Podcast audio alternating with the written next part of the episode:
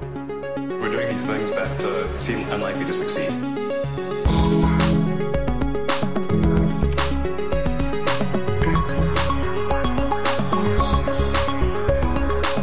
Bienvenidos a un nuevo episodio de Elon, podcast eh, semanal en el que hablamos de este señor, sus empresas, sus locuras, sus heroicidades.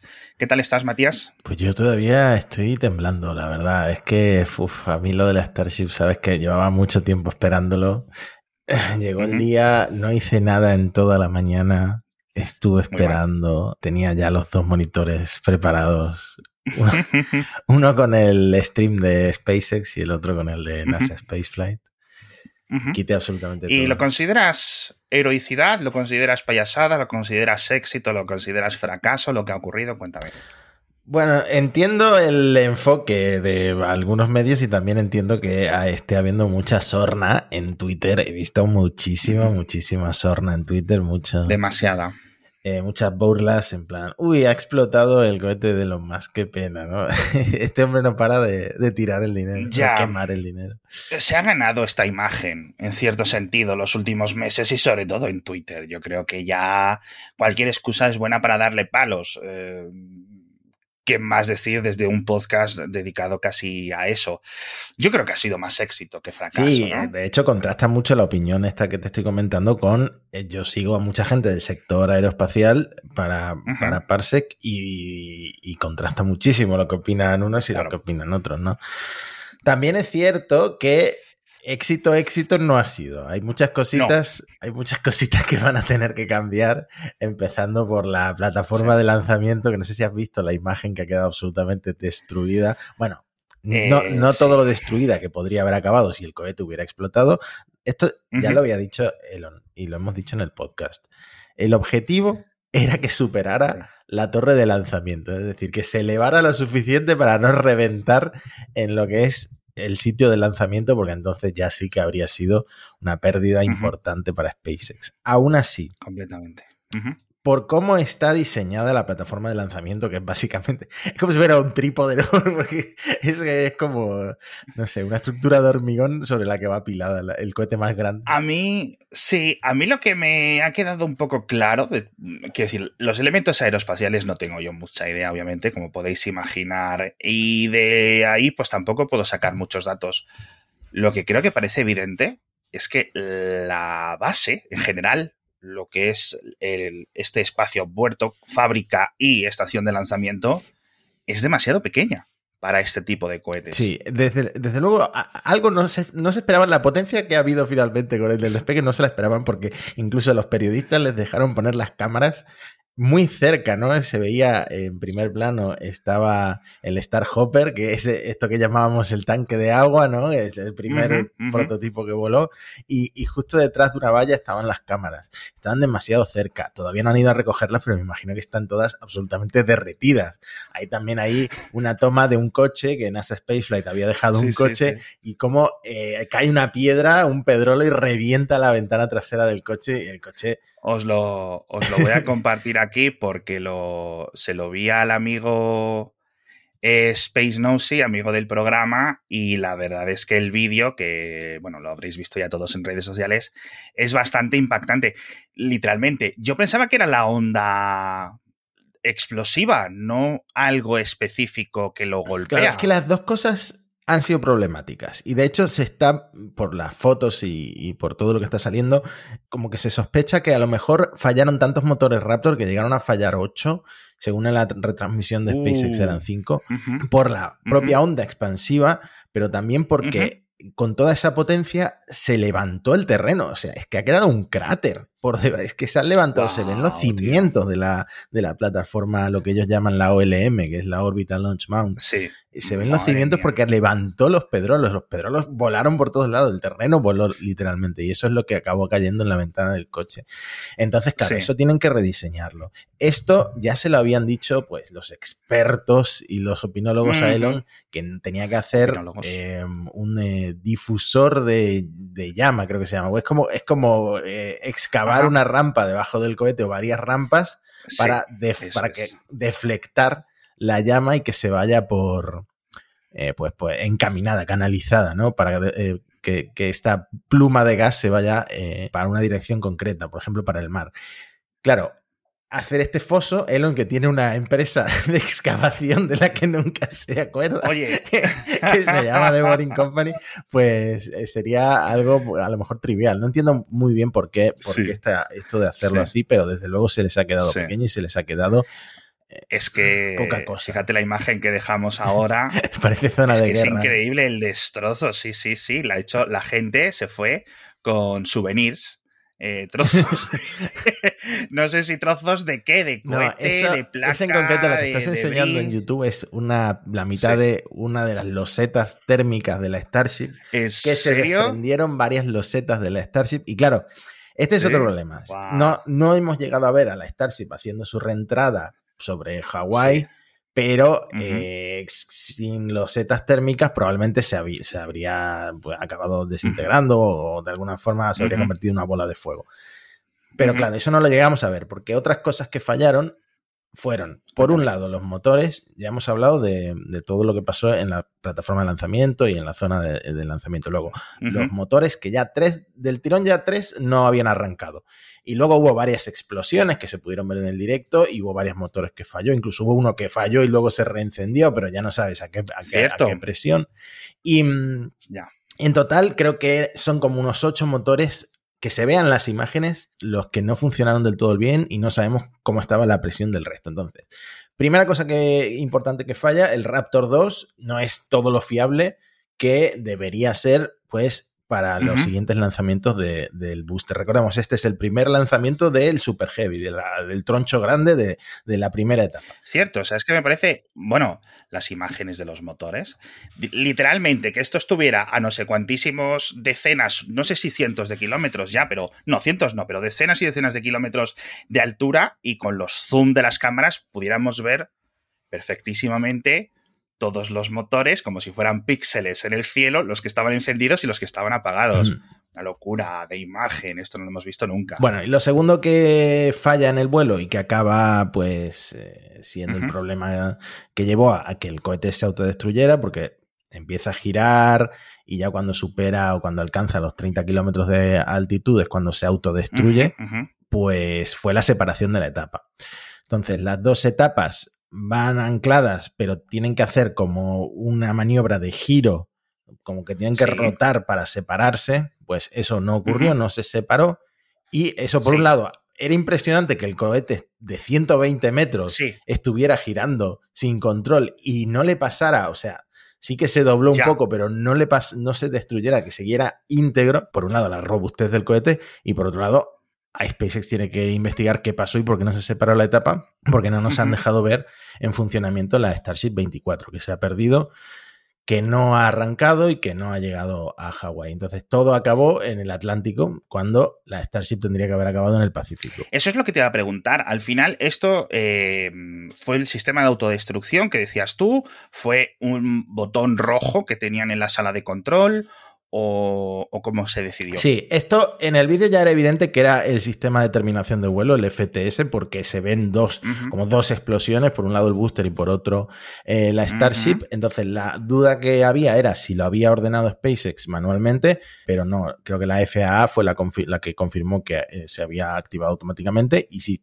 ves la repetición, porque además, una cosa, la telemetría de. SpaceX en este vuelo era impresionante, Sí. o sea, tenías datos Sí, de los motores que estaban encendidos y apagados, de la orientación del cohete y de eh, la nave. Sí, absolutamente. De todo, ah, bueno, la altitud, por supuesto, la velocidad, pero también el nivel de combustible. Se puede ver cómo se va perdiendo oxígeno eh, líquido como propelente y aparte el, el metano no se perdía tan rápido como el oxígeno Sí. líquido. O sea que algo O sea, ahí, algo pasó. a nivel informático estaba súper bien preparado, lleno de sensores, etcétera. En estas imágenes que podíamos ver en directo, es decir, yo cuando de repente cortan la señal de la Tierra y empiezan a transmitir desde las múltiples cámaras en la nave, está en concreto, está mirando hacia adentro en la zona que conecta el Super Heavy con la Starship, ¿verdad? Sí. pues es una cosa fascinante. Aquí vemos eso, casi 2.000 kilómetros por hora de velocidad y aquí estaba a también 38 kilómetros de altura y los niveles tanto del metano como del oxígeno líquido que podéis ver en este momento. Yo- a ver, mi teoría es que el Booster 7 y probablemente también la Starship 24 ya eran obsoletas. Ya SpaceX ¿Ah, como que había dejado atrás ese diseño y ya está in- in- eh, implementando pues muchas novedades en, en- en los nuevos prototipos. Entonces, faltaron pruebas, obviamente, al booster, faltaron más encendidos, faltó Bueno. comprobar que todos los motores iban a aguantar todo Sí. el vuelo Sí. y por alguna razón se lo querían, pues querían quitarse de encima esto y lo hicieron así, eh, de esta forma. Y claro, el, el resultado es el que es, pero eh, también era esperado. Entonces, han aprendido mucho de esto, que es lo que repiten, pero están ahí eso- esos problemas de fiabilidad del Raptor y de, y de ver qué ha pasado con las etapas y también de la plataforma de lanzamiento. Entonces, éxito, éxito tampoco. No, yo creo que éxito no, pero yo espero que con los datos que tengan puedan, sobre todo, mirar el tema de los motores, que quizás sea lo más preocupante de todo, ¿no? Porque solucionando el tema de los motores, solucionas casi el resto, ¿verdad? Quiero decir, te queda lo de la base, Sí. pero aun perdiendo tantos motores, el, el cohete seguía para arriba. Eh, o sea, el cohete ha demostrado una solidez brutal. sí, sí, Mm. sí, sí. Un poco más lento, he leído, Sí, ¿no? eh, el arranque fue. Yo a mí me dio un infarto porque yo pen- pensaba que no iba, no iba a elevarse. El arranque fue lento, pero también es el cohete más pesado de la historia.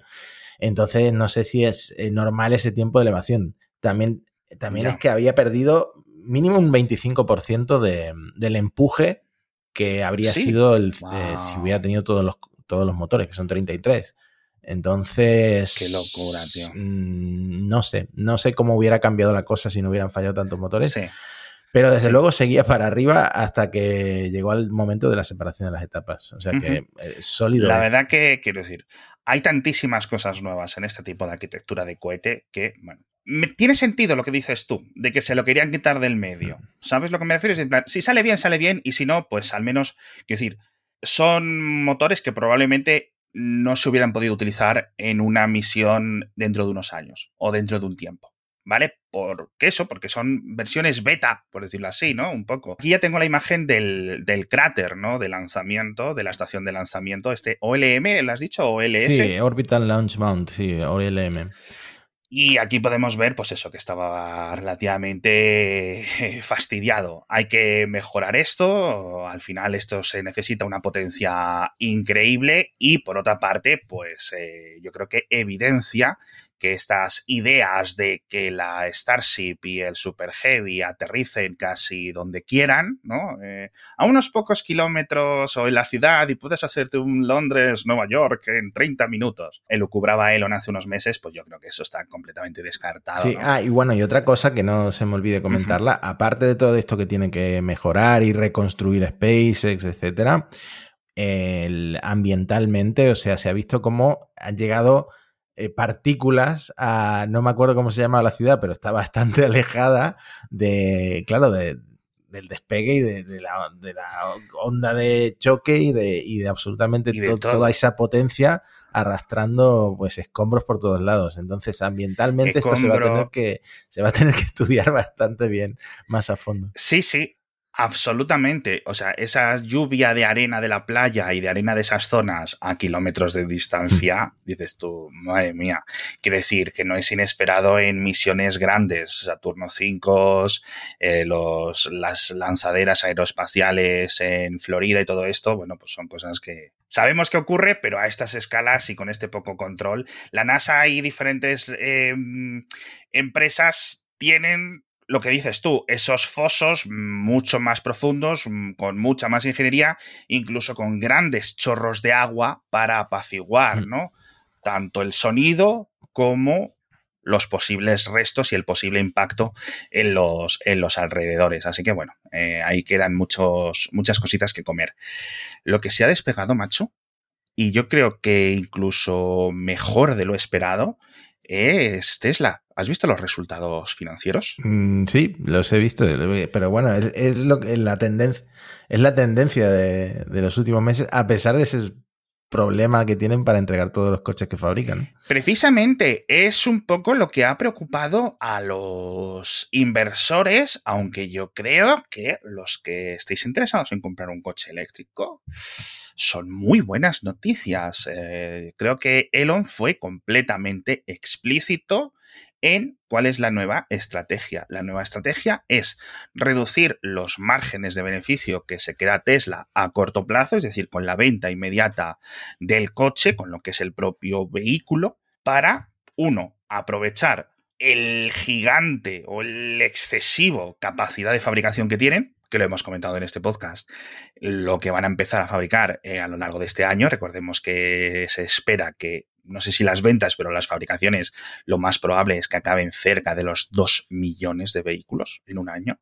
Ojito. Ojito. Y claro, mm, ¿Cómo vendes más coches, Majo? Pues bajándoles los precios, que es lo que hemos visto. Bajadas de precios en Europa, bajadas de precios en Estados Unidos y eso significa una reducción de márgenes al menos inicial. ¿Vale? Es cierto que una de las cosas para los inversores buena de Tesla es que conseguía esas, eh, esos grandes márgenes de beneficios que parecía que estaba vendiendo software, tío. O sea, es que tener un margen bruto de beneficios del veintitantos por ciento vendiendo coches es que eh, eh, o sea, es inaudito, ¿no? Es inaudito a no ser que seas, yo qué sé, Ferrari, ¿no? Y claro, Vale. Entonces, han bajado los precios. Esta mañana se anunciaba que subían los precios de los S y de los X. No sé si te has enterado, pero al final lo que importa para la compañía son tanto el 3 como el Y y que ahora te comentaré sobre el Y. Y esta es una gráfica de la evolución de los precios que han hecho los fans de, Tesla o que van haciendo y manteniendo los fans de Tesla en Internet desde hace muchísimo tiempo, en la que podemos ver la evolución de los precios de tanto los Model 3 como los Model Y, etcétera, en los últimos años y podemos ver pues esa caída poco a poco de los precios. Sin embargo, volvemos a insistir en lo que decíamos en este programa los últimos dos episodios, si no recuerdo mal. Tiene que bajar mucho porque es que está bajando desde unos precios muy altos.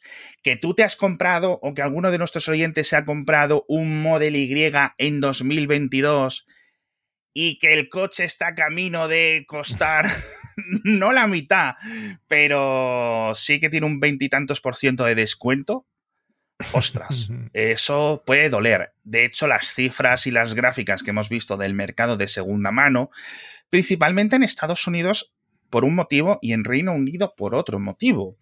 En Estados Unidos es muy común a lo de los coches en renting, en leasing, ¿no? Es decir, coche voy cambiando cada 36 meses, cada 48 meses, lo que sea o ir manteniendo el coche y lo cambias, pero en vez de pagar la cuota final, bueno, todo este tipo de organizaciones financieras que al final te tiene sentido para algunas eh, familias. Eh, claro, si el coche que tú te compraste costaba 50 y ahora cuesta 42 y los de segunda mano pues van a bajar por lo menos eso, pues eh, tu coche ya no lo vas a poder vender al fabricante o a una compañía que te lo recompre al precio que tú te esperabas, ¿vale? Y eso ha dejado a algunas familias un poco eh. Chicos, en retrospectiva, ¿qué esperabais? Yo creo que son buenas noticias para los compradores, creo que en general son buenas noticias para la industria de los coches eléctricos.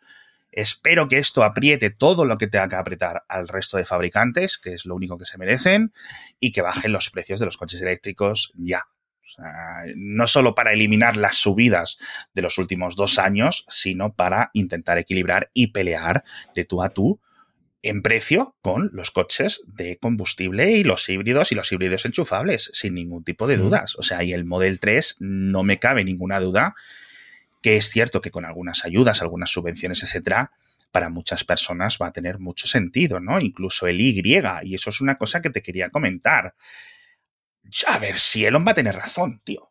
¿Te acuerdas cuando Elon decía que el Model Y tenía potencial de ser el coche más vendido del, planeta? O sea, del planeta, del mundo en este. en unos años.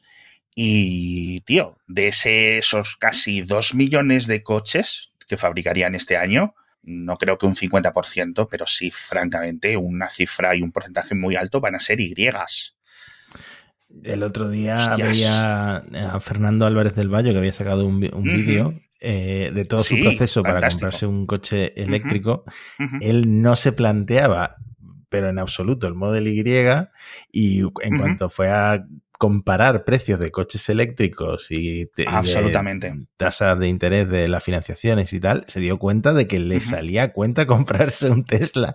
Y, bueno, le salía más a cuenta comprarse el Model 3, pero vio que no era tanto el Model Y y al final se acabó comprando un Model Y. O sea que... Sí, aquí os dejo el vídeo. La verdad es que me gustó mucho eh, verlo, lo que comentaba Fer, y es precisamente lo que dices tú. Dice, es que me he comprado un Model Y porque era lo que mejor me salía a nivel de precio. También es cierto que incluía temas de la financiación de Tesla, ¿vale? Es decir, una financiación un poco más agresiva que el resto de fabricantes. Tesla tiene un montón de ventajas, no solo a nivel de escala, sino a nivel de contratos, es decir, tiene asegurados unas cosas muy similares a las que tiene Apple. Es decir, compra tantas escalas y con tanta previsión, tanto tiempo antes, a sus proveedores, que consigue los, por ejemplo, las baterías a unos niveles que no los pueden conseguir otros fabricantes, ¿no?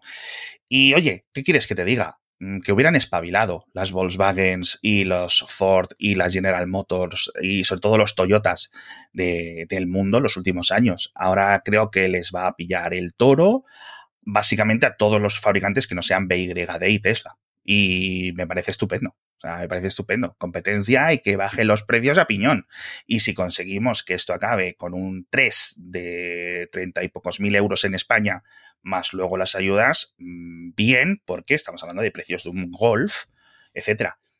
Otra cosa es que digamos que los Golf debieran de estar a 30.000 euros, ¿sabes? Que no deberían, pero bueno, eso ya son cosas de otra historia, ¿no? Pero sí es cierto que aquí yo creo que es cuando empiezan a cruzarse los cables de la gente y entramos en ese terreno de lo que se conoce como el cambio de paradigma. Es decir, Punk hace algo clic a nivel social y de repente el sentido económico se da completamente la vuelta.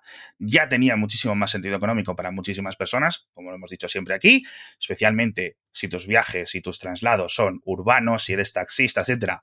Un coche eléctrico te salía a cuenta siempre, siempre, siempre, lo amortizabas súper rápido, pero bueno, y para los que aún tenemos un coche térmico, un coche de combustible, vamos a hablar de nuestro patrocinador, porque tanto Matías como yo seguimos con coches de combustible, como la mayoría de los oyentes, y lo mejor que podemos hacer es repostar BP Ultimate con tecnología Active en todas las estaciones de servicio de BP, que hay muchísimas. De hecho, os podéis bajar la propia aplicación de mibp.es con la que podéis conseguir estos 8 céntimos de ahorro por cada litro y que además te indica cuáles son las estaciones de servicio más cercanas en tiempo real, etc. La verdad que es una aplicación que ocupa muy poquito, tanto para iPhone como para Android, y que es muy útil no solo por el dinero que te puedes ahorrar, sino en general.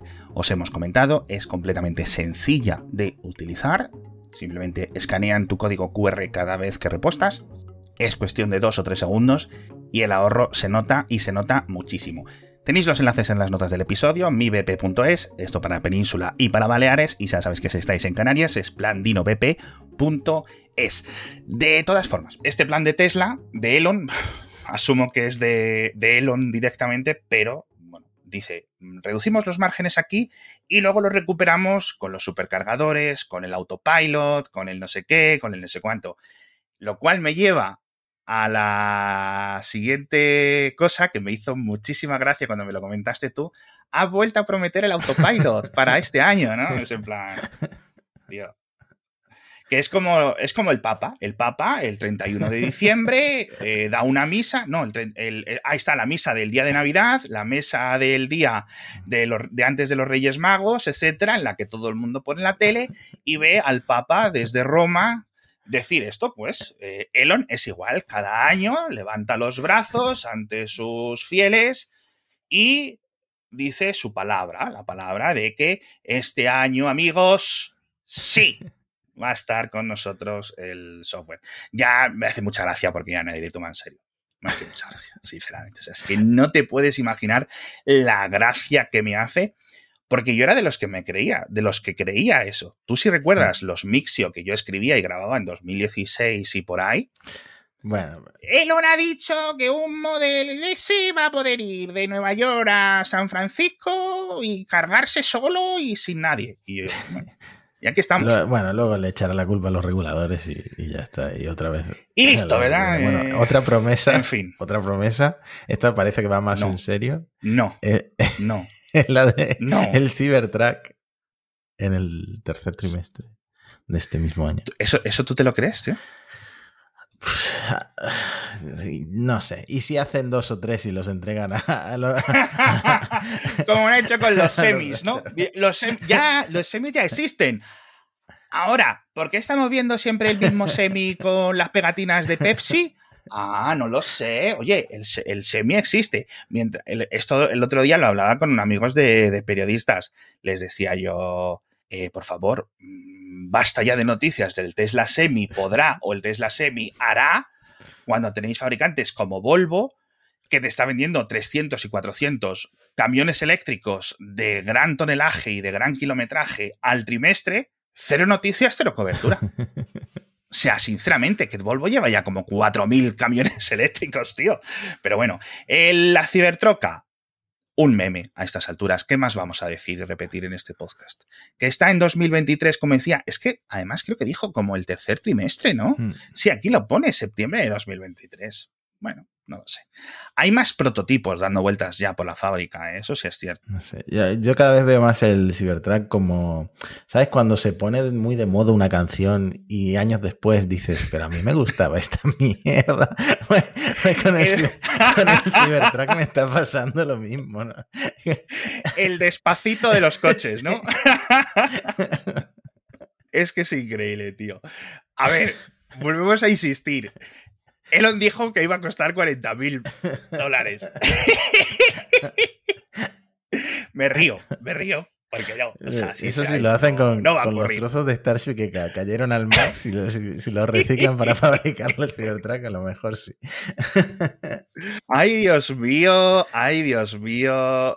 Qué, qué cositas, macho. Eh, la, la, dualidad de Elon. En fin, tenemos nueva empresa en el redil. Matías, ¿estás preparado para tener otra empresa que añadir a la descripción de este programa y a nuestra intensa cobertura? tendríamos que ordenar por eh, tiempo de atención que les presta Elon Musk, ¿no? la última sería de Boring Company, seguramente. Neuralink no estaría muy lejos.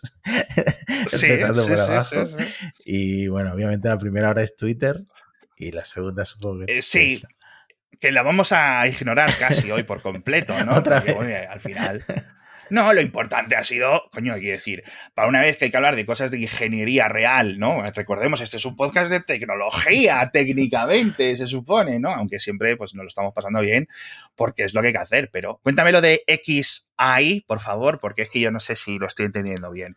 ¿Esto va a ser la reconversión de Twitter o esto va a ser una empresa nueva? Bueno, yo creo que todo forma parte del mismo conglomerado. De hecho, Elon como que ha fundado en Nevada varias sociedades, ¿no? Está X Corp, eh, X Holding y también ha fundado ahora X.ai.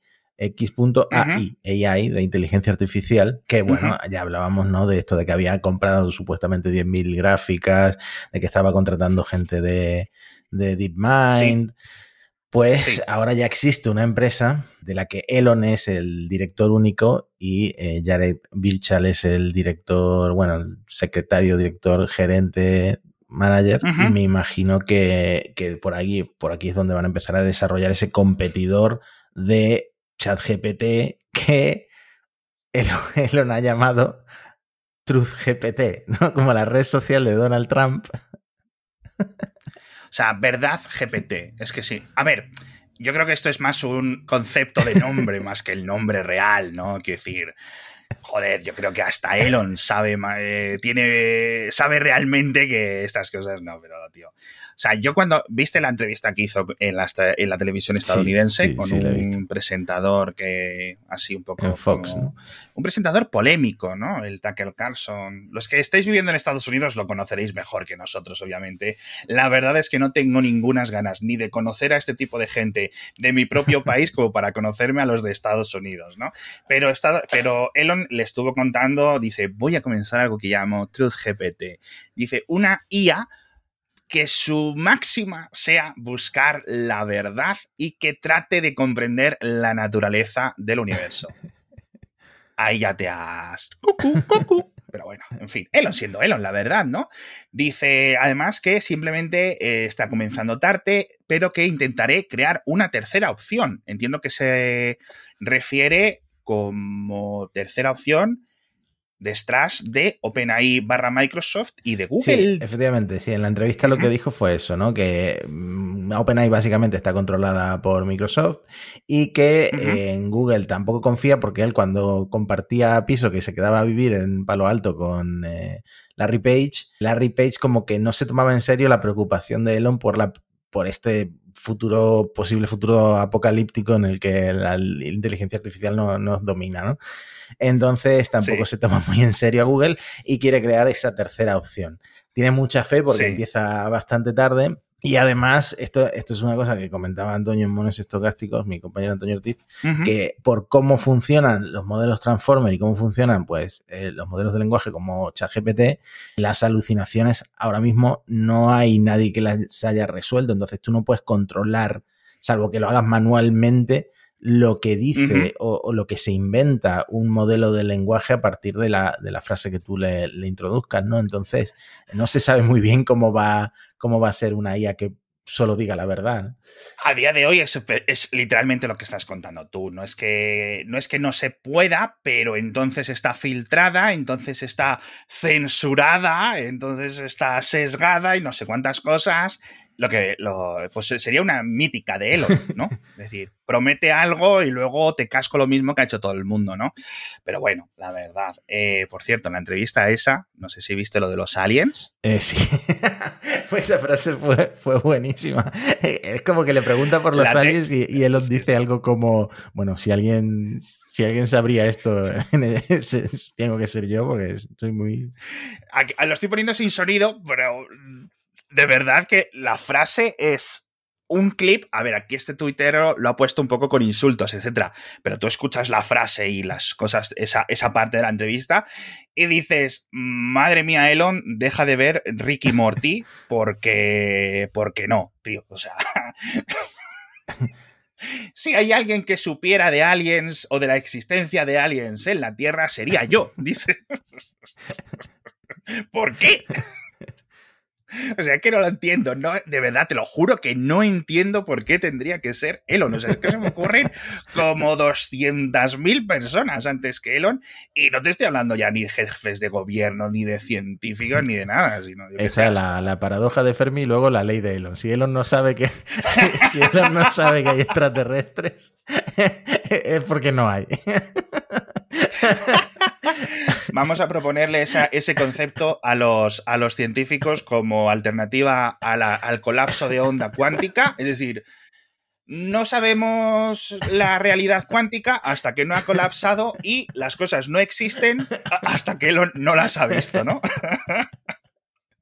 En fin, madre mía, nuestro amigo cada día más sido. Está siendo un 2023 duro, duro para la familia Musk y puede que 2024 sea algo más duro y con esto ya nos vamos. Vamos a hablar ligeramente de Twitter porque Microsoft eliminó que desde su propia plataforma de publicidad, que yo no sé cuánta gente sabe que Microsoft gana muchísimo dinero todos los meses eh, con publicidad en Internet, no solo en sus plataformas, sino gestionándosela para agencias y clientes de todo el mundo. Ciertamente van por detrás de Facebook y de Google a nivel global, pero tienen una tecnología muy potente y con mucho dinero. Una de las plataformas donde podías comprar publicidad a través de Microsoft era en Twitter.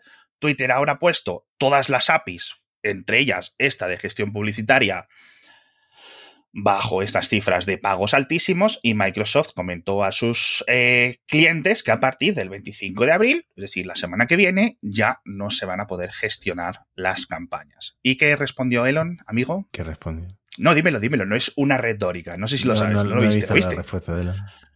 ¿No? que les va a denunciar. Ah, vale, sí, sí, eso sí lo había visto. Ah, bueno, me extrañaba, me extrañaba. Digo, hostia, como. No, eh, pensé que habría, sido una respuesta a lo de en plan concerning o algo así. No, sabía a qué te referías. No, no, no, no. Efectivamente, dice que es hora de ponerles una demanda porque Microsoft había extraído los datos de. Aunque había alimentado OpenAI realmente, esta pseudo subsidiaria de Microsoft, así aquí sí que hay que conceder que, que Elon tiene razón Microsoft no ha comprado OpenAI, yo creo que porque los reguladores no le iban a dejar comprarlo, pero los controlan para donde quieren, ¿no? La independencia de OpenAI es un poco una ilusión. Bueno, yo creo que si el contrato y lo que hizo OpenAI absorbiendo y, digamos, recibiendo datos desde Twitter durante estos años estaba dentro de lo que habían contratado, pues perfecto.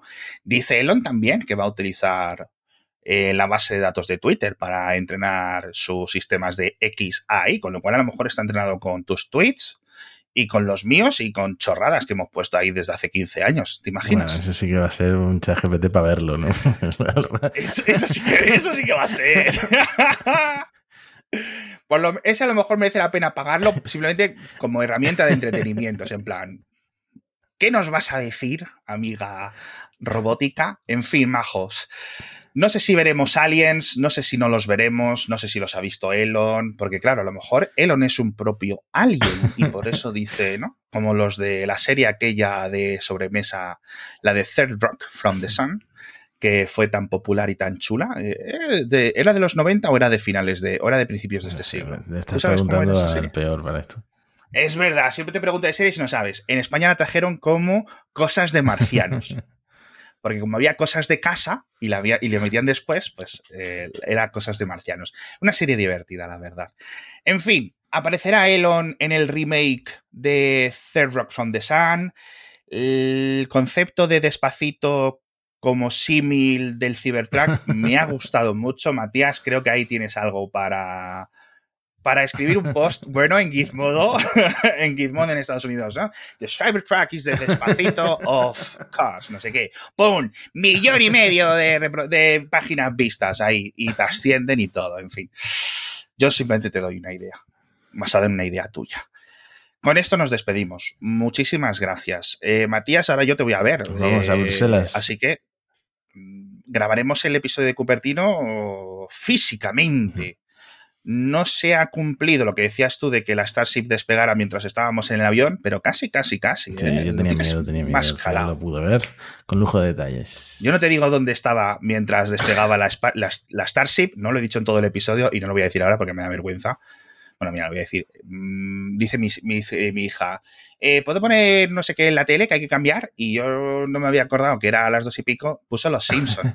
y el grupo de Mixio estaba ahí, todo el mundo con, el vídeo de YouTube en directo, y tú ahí con, las, los teléfonos descolgados para que nadie si era una temporada antigua, entonces valía la pena.